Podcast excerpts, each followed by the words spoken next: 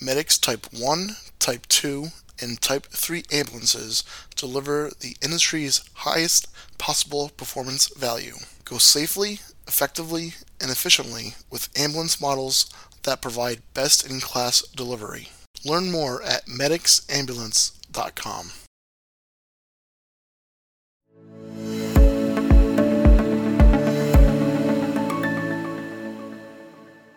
Welcome to the Stat Financial Health EMS Personal Finance Podcast, powered by JEMS. I'm your host, Sean Britton, the principal and financial planner at Stat Financial Health.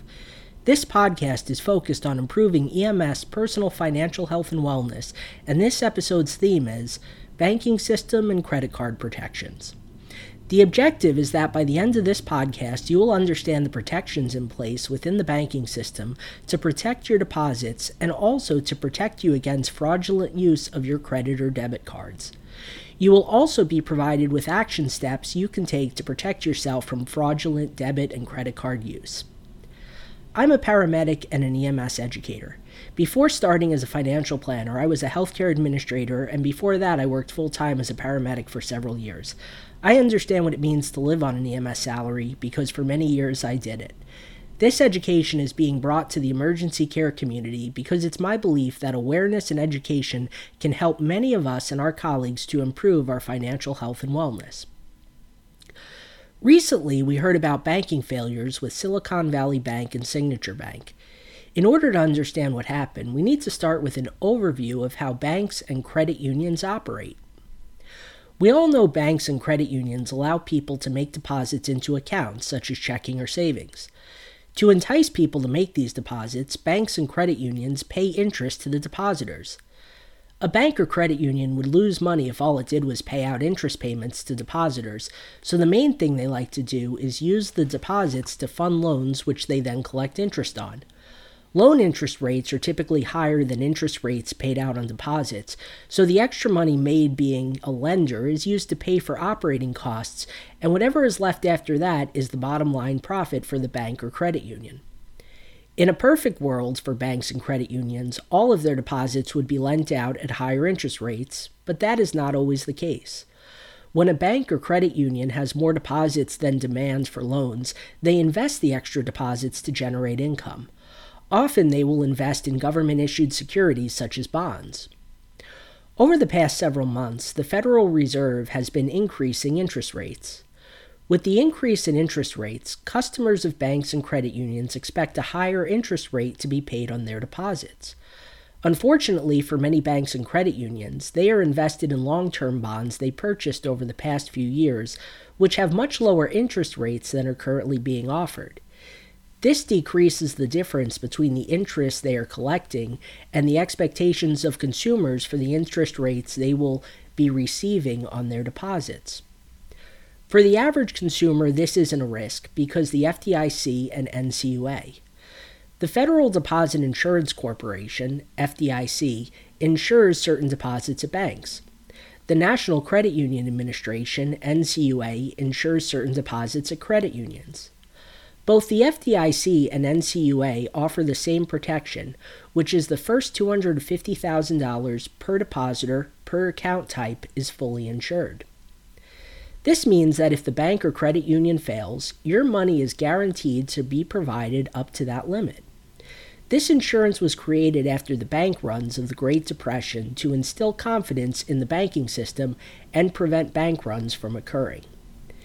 In the case of Silicon Valley Bank, they had many depositors who were technology startup companies who had millions of dollars sitting in their accounts.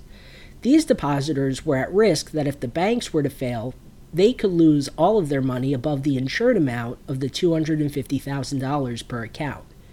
Because they lacked the insurance protection, they were truly at risk for a bank failure and not being able to get their money back. When word got out that Silicon Valley Bank may have solvency issues, the depositors all made a bank run, wanting to get their money out before it was potentially lost. Word of depositors withdrawing all of their funds got out, which caused more depositors to rush to withdraw all of their funds. Since much of the deposits were tied up in long term investments, which would have to be sold at a loss, the bank didn't have the cash on hand to pay out all of the deposits, which caused Silicon Valley Bank to fail. Fortunately, the regulatory agency stepped in, took over the bank, and guaranteed that all deposits would be paid out, which removed the risk and thus ended the bank run. This event showed the danger of a bank which specializes in deposits above the insured thresholds based on the clientele they served. If you're the average consumer who has less than the insured amount within your bank and credit union accounts, your money is never at risk. This protection is vital towards ensuring that we are not risking our money by keeping it at a bank or a credit union. As a consumer, should you have more than $250,000 in any one account, you would want to consider opening an account at a second financial institution so that all of your money carries FDIC and NCUA insurance. There are other protections in place for consumers within the financial services industry relating to banks and credit cards. Your credit card carries protections for you as a consumer which are required by federal law. If your credit card number is stolen, but you still have possession of the card, then you do not have any financial liability for fraudulent charges which may occur.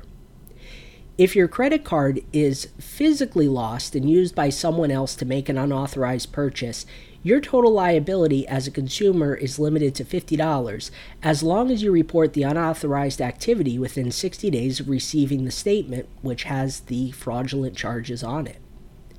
If your card was physically lost or stolen and you report that to the credit card company before it is used for any fraudulent charges, you do not have any financial liability for the charges which then occur. For debit cards, if your card number is stolen, but you still have physical possession of your card, then you don't have any financial liability for fraudulent charges as long as it is reported within 60 days of receiving your statement with the fraudulent charges. If you physically lose a debit card, it carries more risk than physically losing a credit card. If you report the lost or stolen debit card before any charges are made, you won't have any financial liability for fraudulent charges which follow. If you report the physical loss of a debit card within two business days of the loss, your financial liability for fraud is limited to $50. If you don't report the loss within the two day window, then you have until 60 days from the receipt of the statement which has the fraudulent charges to report that fraudulent activity. If you report the fraudulent activity within 60 days from receiving the statement, your liability is limited to $500. If you fail to report within the 60 day window, then you have unlimited financial liability for any loss which occurs and any money which is improperly taken from your debit card account. This highlights the importance of immediately reporting a lost or stolen card. Here are three actionable steps which you can take to protect yourself as a consumer. 1. Be protective of your debit and credit cards as well as their numbers. Don't provide your information to potentially untrustworthy sources. 2.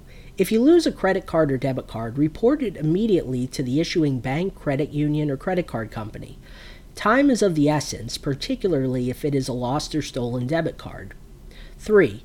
Review all of your credit and bank statements as they arrive for any transactions you don't recognize you should immediately report any unrecognizable charges to the issuing bank, credit union, or credit card company to limit your financial responsibility.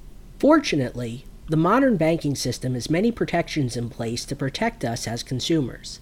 But we still bear a personal responsibility as individuals to make sure that we follow the rules which allow us to benefit from these protections, such as keeping our deposits within the insured threshold, reviewing our credit and banking statements, and immediately reporting lost or stolen cards or unrecognized transactions to the bank, credit union, or credit card company. Thank you for listening to this episode. If you have questions or comments, I'd love to talk.